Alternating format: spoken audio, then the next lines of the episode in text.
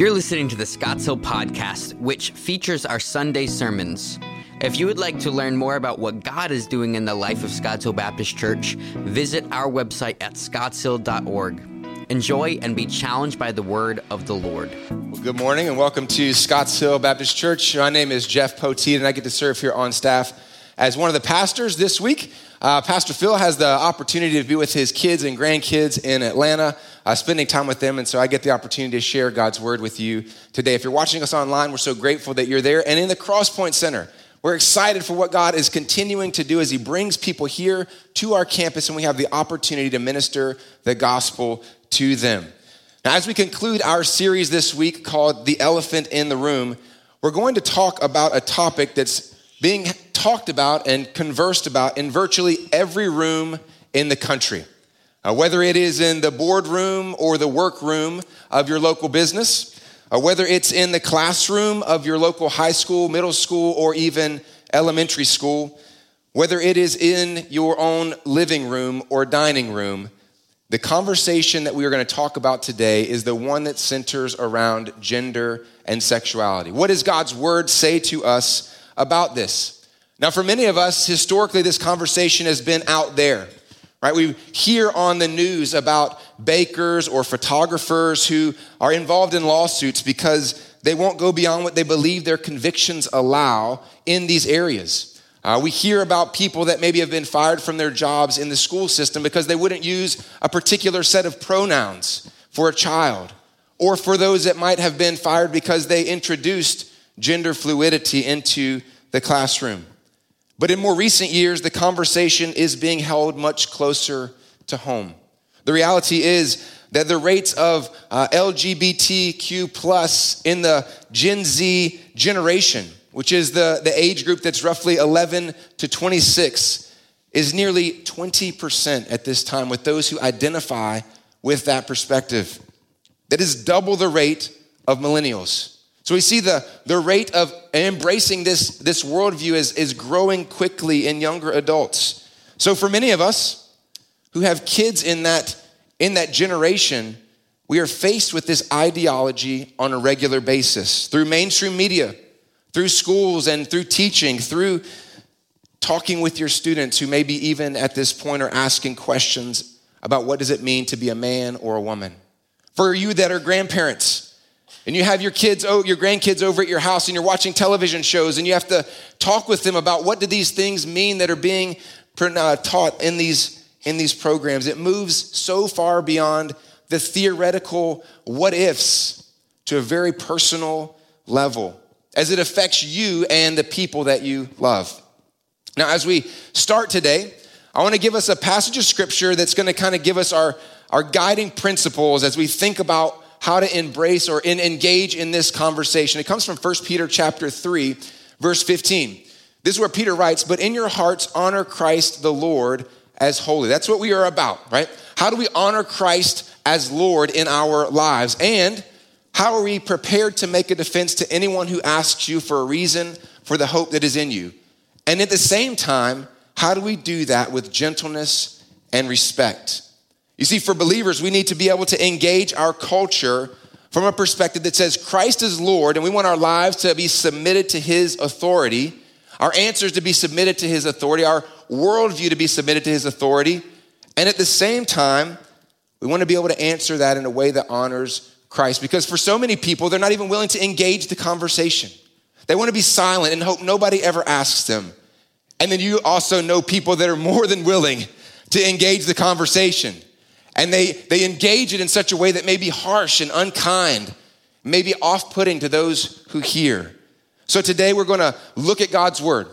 We're going to study it together, and we're going to see what he says to us about his pattern for the world. Let's pray together, and then I want you to meet me in Genesis chapter one. We're going to start in the beginning, and we're going to work our way all the way through the end of the maps in the back of the Bible. Uh, and we're going to spend together today looking at God's word. Would you pray with me today? Father, we thank you for, for this day. It is your day. It's the day that you have made. Pray, Lord, that we will be rejoicing in it now. I pray that as we look at your word, as we study it, you would open our eyes and our ears, that you would work in our hearts to confirm in us your truth, to confirm in us truth, and then to confirm in us a way in which we can talk to people about challenging issues in our day. In Christ's name we pray, amen. If you would, meet me in Genesis chapter one. The first thing that we are going to look at today, the first thing that we are going to see as it relates to this issue is that we're going to spend time focusing on God's pattern.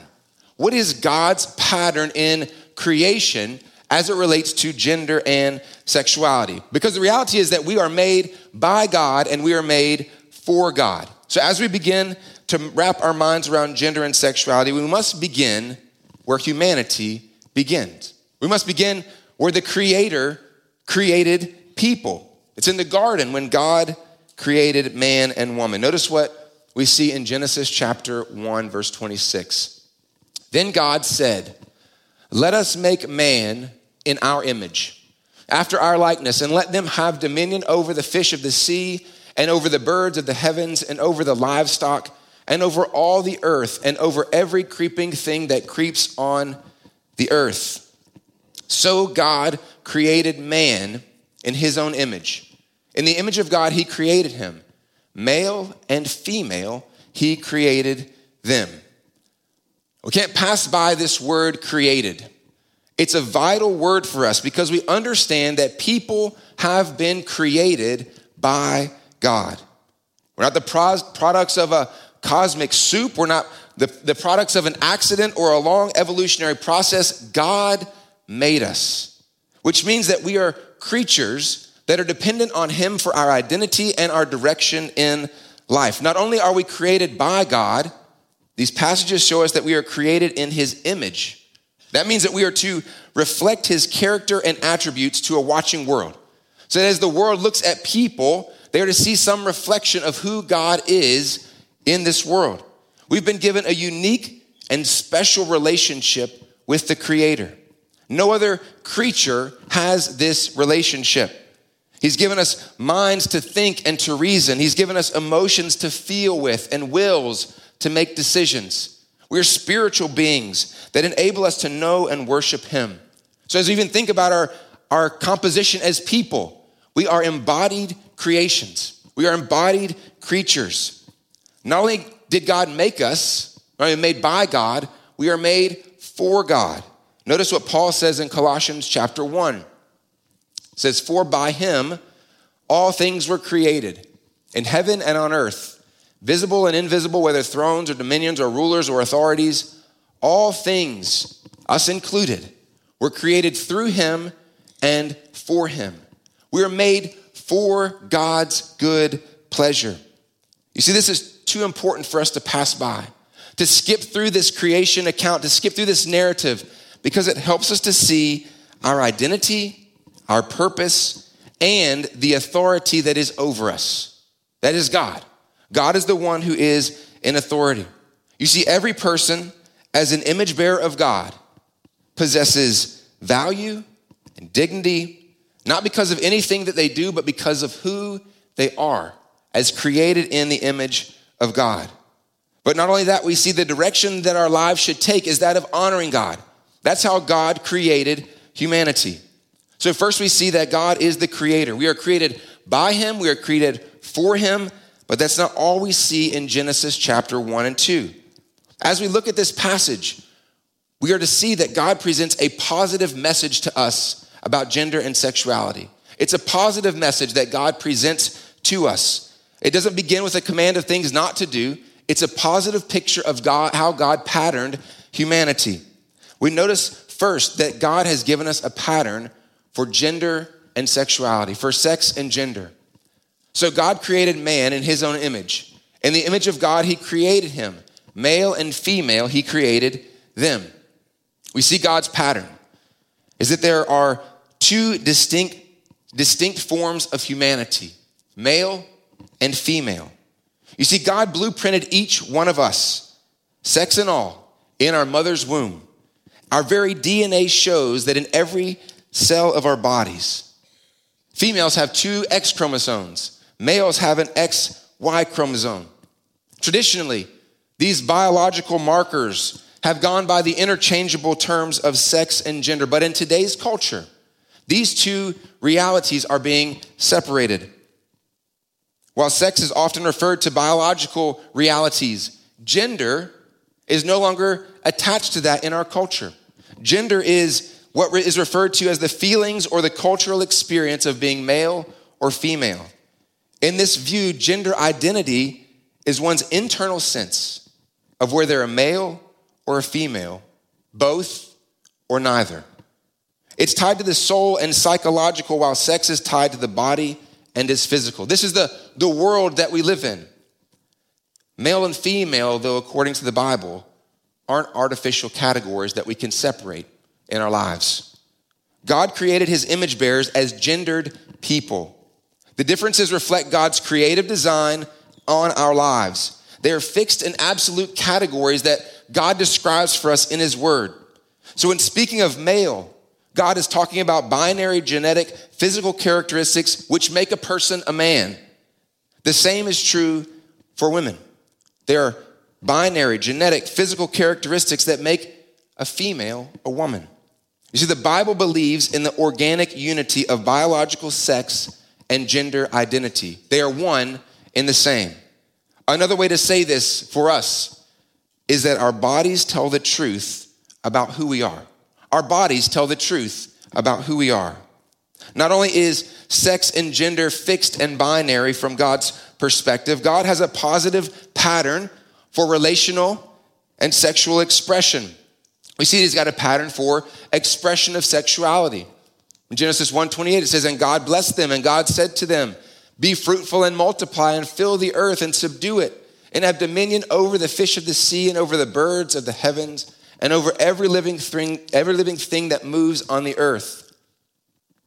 When we continue on in this passage, we see in, in chapter two, "Then the Lord God said, it is not good that the man should be alone. I will make him a helper fit for him." But for Adam, there was not found a helper. After he went through the whole list of animals, there was not found a helper fit for him. So the Lord God caused a deep sleep to fall upon the man.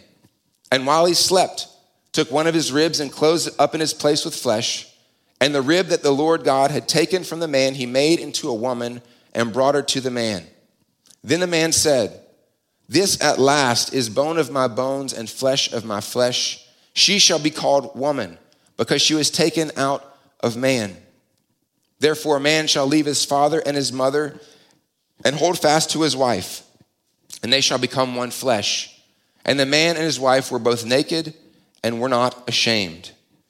See, God's pattern for human flourishing and sexual expression is one man and one woman for one lifetime.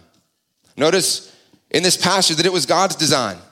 It wasn't Adam's intention. He didn't go looking for this. It was God who brought Eve to Adam. In this context, and in this context alone, God gives direction to be fruitful and to multiply, to enter into a one flesh union. God's pattern, therefore, is a heterosexual, monogamous, covenant relationship for a lifetime. So if you had to define, if you had to give a, a definition for biblical picture of marriage, it's the uniting of one naturally born man and one naturally born woman, and only one man and only one woman, in a covenant commitment for a lifetime. You may say, well, Jesus is our authority on this. Certainly, if we think about the New Testament, did Jesus ever talk about gender and sexuality in negative terms or in challenging terms? We can only see him affirming what we see from the beginning. Notice what Jesus says in Mark chapter ten. "But from the beginning of creation, God made them male and female. Therefore, a man shall leave his father and mother and hold fast to his wife, and the two shall become one flesh. So they are no longer two, but one flesh. What therefore God has joined together, let not man separate." This is God's pattern for gender and sexuality. But when we look at the world, we notice that this is not the world that we are living in. This is not what is embraced in our culture. And sadly, oft, more oftentimes than not, it is being not embraced in our churches. You see this pattern not being embraced as truth and lived out in accordance with that. We move to next in this picture is that humanity has a problem. Humanity has a problem because paradise didn't stay this way for long. The story takes a pretty dramatic turn just three chapters into the Bible. Notice in chapter three, verse one. Now the serpent was more crafty than any other beast of the field that the Lord God had made. He said to the woman, did God actually say, you shall not eat of any tree in the garden? And the woman said to the serpent, we may eat of the fruit of the trees in the garden, but God said, you shall not eat of the fruit of the tree that is in the midst of the garden, neither shall you touch it, lest you die. You see, we're introduced to this new character, this serpent who appears and begins to question people about God's character, to question them about God's rule, casting doubt upon him as a good creator that has their best in mind, painting him more as a person who just wants to be a killjoy, somebody just wants to rule over them and not just be control over their lives. You see in verse four, the serpent said to the woman, you will not surely die. For God knows that when you eat of it, your eyes will be opened and you will be like God, knowing good and evil. As the serpent introduces this to the woman, he's offering her a pathway of her own choosing. One that promised a new identity for her. One that promised a new perspective on life, filled with promise and enlightenment for her. We see this continues in verse six, so when the woman saw that the tree was good for food and that it was a delight to the eyes, and the tree was to be desired to make one wise, she took of its fruit and ate. And she also gave some to her husband who was with her, and he ate. In reality, when we look at this, it doesn't seem like the actions of a hardened rebel, does it? We listen, it doesn't seem like she's just being obstinate and angry at God. No, it seems like someone who just saw themselves as the masters of themselves. I can make the decisions that are best for me. People who knew what was best for them, who embraced the opportunity to assume the authoritative word in their own lives. They were going to assume the direction for their own lives. You can't trust God with your life. You trust yourself. That's the whisper of the serpent in the ear.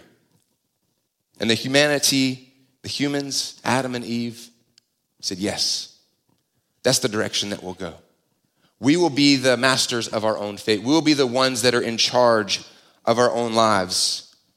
And it's from this point on that the trajectory of humanity and the world were set on a course for what one author describes as a death spiral.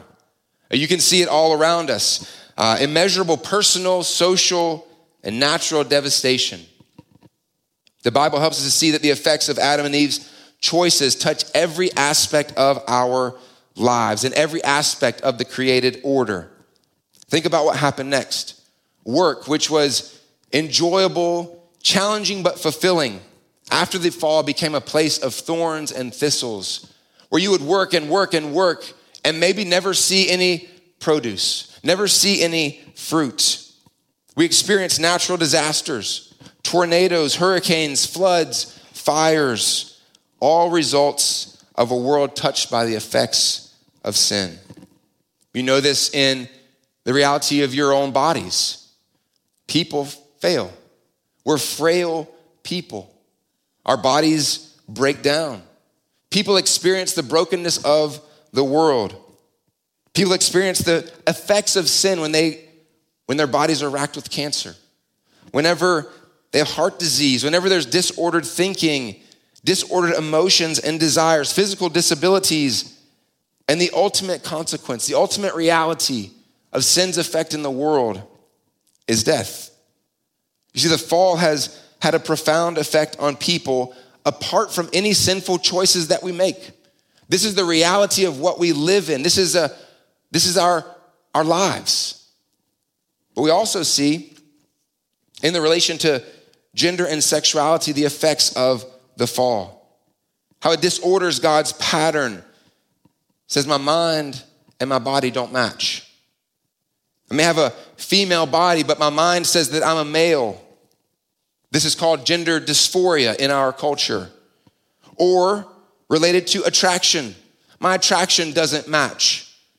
Rather than be attracted to the opposite sex, I'm attracted to someone of the same sex.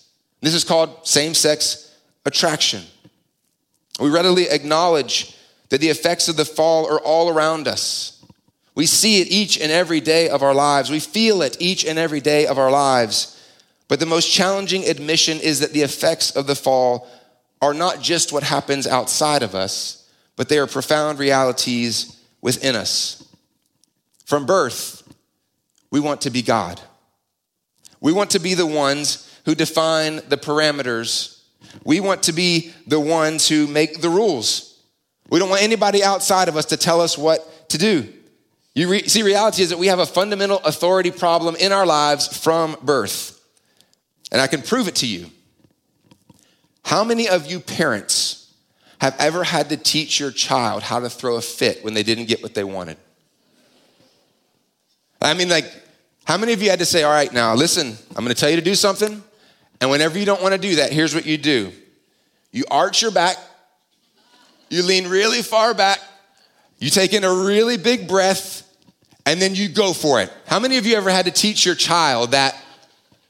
None of us, because it's ingrained in who we are as people. We want to be our own authority. We don't want people or anybody else, for that matter, to tell us what to do. We want at every turn to disconnect as people from our relationship as created beings who derive their identity and the direction of their activity from a creator. We want to be boss. And at the same time, we can never get away from the reality that we are created beings. As much as we want to run the other way, we are all still in the reality that we are created beings. There's a pattern that God has for humanity. This is vital for us as we think about gender and sexuality, but really every kind of affliction and disorder that we engage with. We are created and we are broken at the same time. This is the reality that each one of us lives with each and every day. And as we see this, what I want us to hear clearly here is this. We're not saying that anyone who experiences same-sex attraction or gender dysphoria is walking in sin. The experience of disordered thinking, the experience of being outside of in our own thinking and the brokenness of our world is not sin. What we are saying is that to take the step from struggling with it, from seeking God's pattern in our lives and pursuing and embracing that as our lifestyle and our life is sin. To embracing that is sin. It's no surprise that when we observe what the fall has caused, how it has caused disordered thinking, that since the fall of humanity wants to be its own authority, that we see sinful pursuits abounding. I know we are looking to address gender and sexuality, but I also want to see that we are all in this reality together. I don't want us to look at particular categories of sin and say they're, they're so much worse than what I struggle with, because Paul talks about it in First Corinthians chapter six. He said, do you not know that the unrighteous will not inherit, inherit the kingdom of God? Do not be deceived. Neither the sexually immoral, nor idolaters, nor adulterers, nor men who practice homosexuality, nor thieves, nor the greedy, nor drunkards, nor revilers, nor swindlers will inherit the kingdom of God. Now, when we look at this list, we are all in there somewhere. None of us in this room escape this list. We might not all be in the same place, but we are all in there. It's important for us to see that Paul isn't picking on one expression of sexuality or even two. No, Paul is helping us to see that in relation to sexuality, anyone that misses God's pattern is on the list and is sin. See, in our brokenness, though, we look for answers. We, we want to alleviate the dissonance we feel, to get to answers related to how I can be happy. How do I, how do I have these struggles, these questions, these feelings, and what do I, what do I do with them? See, our struggles are looking for an answer. We're looking for an answer, and our culture is quick to give us one. Our culture says, you weren't created. Our culture says, you have the ability to decide, and as one exhibit puts it, you can be self-made. You can decide. You can be the master of your own fate. You can decide what you want to be, when you want to be it, how you want to be it. You may have heard it said in these ways. You do you. Be true to yourself. Follow your heart. Find yourself. Be yourself. You see, within this framework, the highest virtue is to express yourself. The most basic abuse is to deny who you feel that you are. This mantra is maybe best articulated. I found this quote where the, the writer says, we're human beings, a transgender activist, and this is a human life. This is a reality for us. And all that we ask for is acceptance and validation for what we say that we are. It's a basic human right, as if the basic human right is to define what I am, rather than to take my direction from the Creator who has a pattern for my life. And for people who are seeking to be happy, for people who are seeking identity or seeking inclusion, TikTok and other social media platforms open a world where embracing this reality finds you celebration, community. Our schools, our T V, everything is saying the same thing. You see, all of us want to be included. All of us want to be loved. We want to be happy. What I want to say to any of you, if you're here struggling with this personally, or if you know someone who is, you know this is the cry of your heart. And there's a belief that embracing sexual immorality, or going back to the list, lying, or homosexuality, or transgenderism, or any other distortion of God's good plan will deliver on the promise of freedom and joy that we all seek. But the Bible tells us that these are false promises, that these promises can never be fulfilled apart from following God's plan. We see how this works out even in Genesis. Notice what happens to Adam and Eve. After they took the fruit, then the eyes of both were opened, and they knew that they were naked, and they sewed fig leaves together and made themselves loincloths. See, embracing a desire that is at odds with the Creator's design will never bring ultimate happiness. Will never bring ultimate happiness. Rather than experiencing the freedom that they thought that they would experience, they only experience shame and disappointment. So we've seen in Scripture that God has a pattern for us. We've seen that humanity has a problem, which brings us to the reality that in the gospel, there is a promise which will be made good on. There's a promise in the gospel. The promise is new creation. You see, Jesus' mission wasn't simply to die so that your sins could be forgiven, you could live the rest of your life how you want to, and then go to heaven. No, for all those who put their faith in Christ, the Bible says that God's plan is that you become a new creation, that you are a new creature in Christ. Notice what Paul writes in Second Corinthians. Therefore, if anyone is in Christ, he is a new creation. The old has passed away. Behold, the new has come. This means that God gives you a new identity, an identity that isn't sealed by your old life or your old desires. Let's look back again at First Corinthians chapter six. Or do you not know that the unrighteous will not inherit the kingdom of God? Do not be deceived. Neither the sexually immoral, nor idolaters, nor adulterers, nor men who practice homosexuality, nor thieves, nor the greedy, nor drunkards, nor revilers, nor swindlers will inherit the kingdom of God. Seems like a pretty despairing situation, doesn't it? We read this, it seems despairing, and it would be if Paul stopped there. But then he brings such a hopeful message. In verse eleven, he says this, and such were some of you. Such were some of you. But you are washed, you are sanctified, you are justified in the name of the Lord Jesus Christ and by the Spirit of our God. You see, our culture says that your identity is sealed. If you are an alcoholic, you will always be an alcoholic. If you have a problem with stealing, you'll always be a kleptomaniac. God says, the believer, that's who you were. It's not who you are. Change is possible. The sin that you embraced once doesn't define you anymore. And praise God that our identities are made new in Christ. They're not viewed through what we used to be, but they are viewed through the finished work of Christ. The reality is that we are new people. Being new, however, doesn't mean that all those things go away. All those challenges and struggles, all those thoughts and desires go away. And it may be true for a person who struggles with gender dysphoria or same-sex attraction, they may, to, may continue to experience that throughout their whole lives. It may be like what people describe as a battle that rages inside of them between their mind and their body. But this isn't a unique struggle. Does that sound like anything else that you as a believer experience? You know what it means to have a war going on within you. You know what it means to fight against the flesh. You know what it means to love the things that God hates and hate the things that God loves. So in a very real sense, the person who is struggling with gender identity, the person who is struggling with drunkenness, the person who is struggling with envy or sexual immorality or homosexuality are all in the same boat.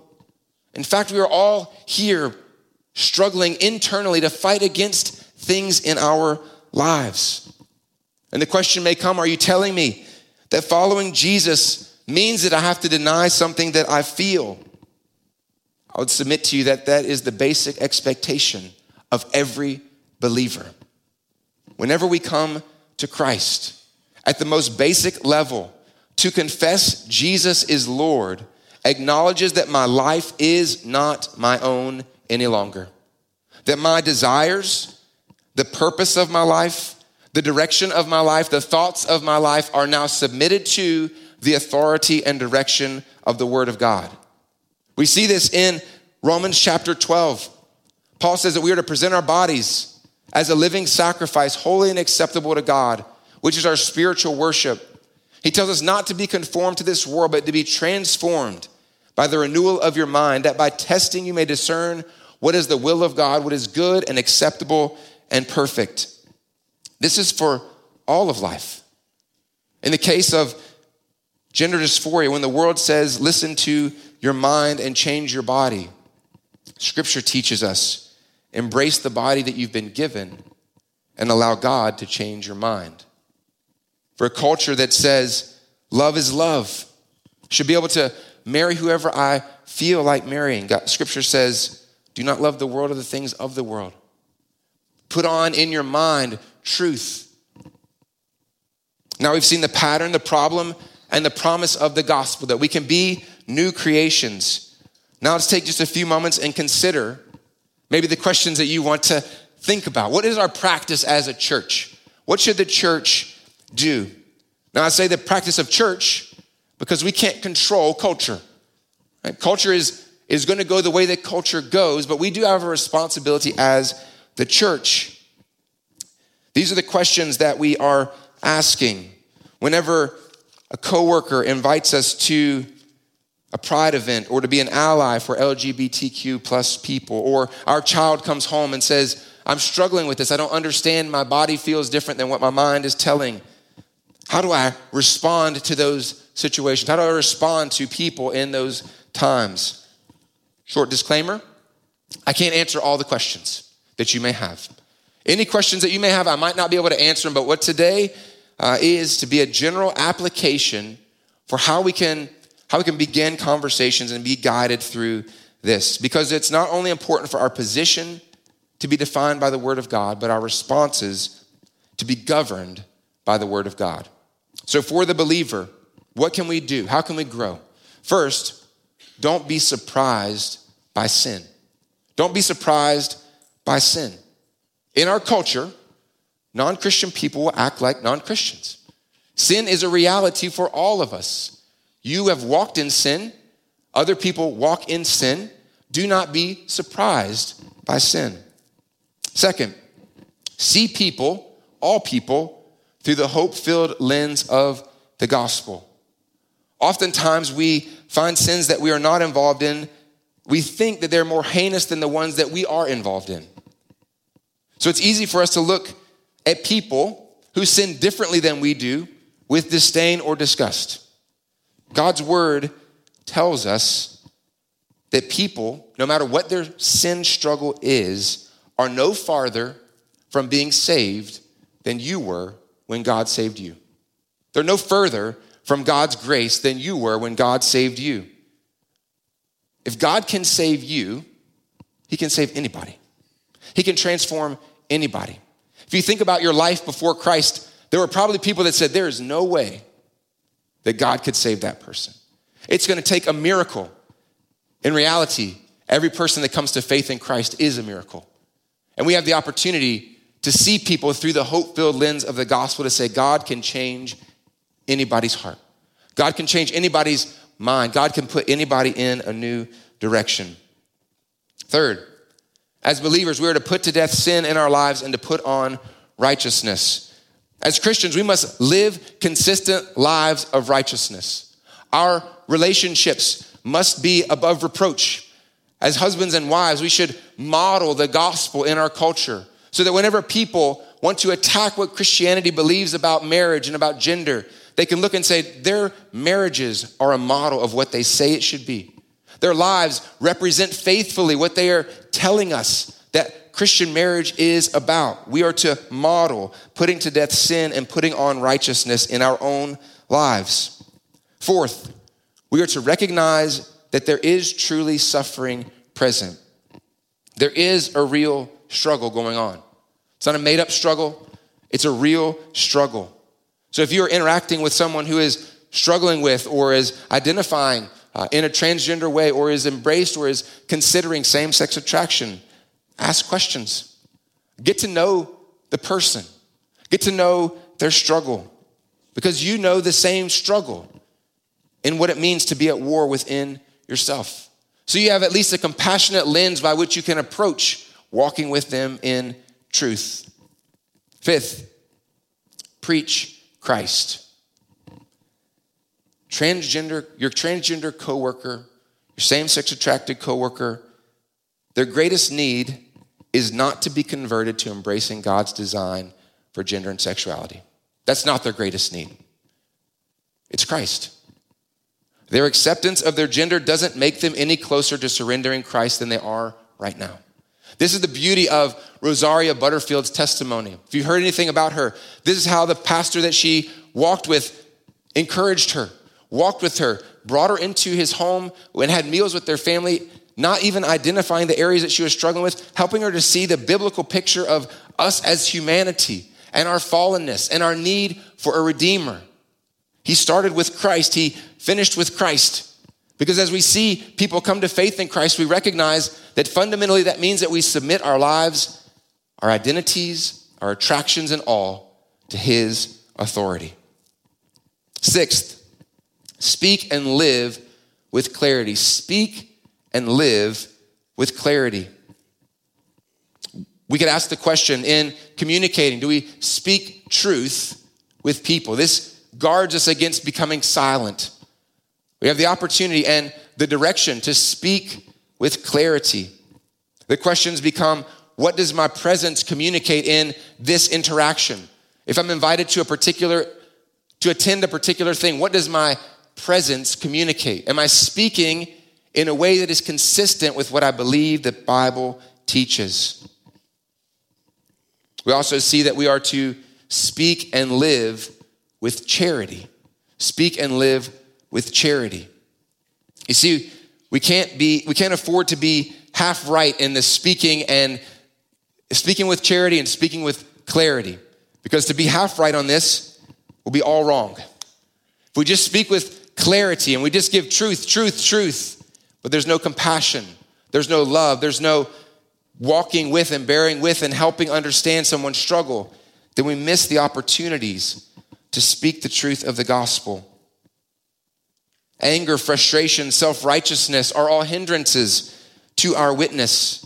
We must guard our conversation in such a way that we do not make fun of, we do not speak derogatorily, we do not speak in a way that harms people. We are to speak the truth in love, and we are to show love in our interactions. We are to show love by going above and beyond to care for people. A few notes for us as parents. Notes for us as parents. Parents, practice patience. Practice patience. You say, what does that mean?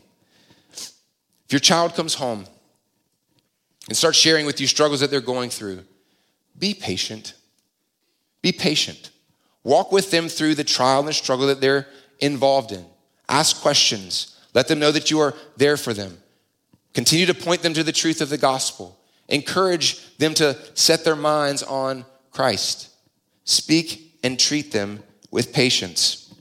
A second one, teach that stereotypes don't define gender. See, we've taken personal preferences and attached a gender to them. For instance, a young man who isn't into fishing, hunting, carpentry, and sports, but enjoys reading, music, and cooking, somebody might say, that's not very masculine.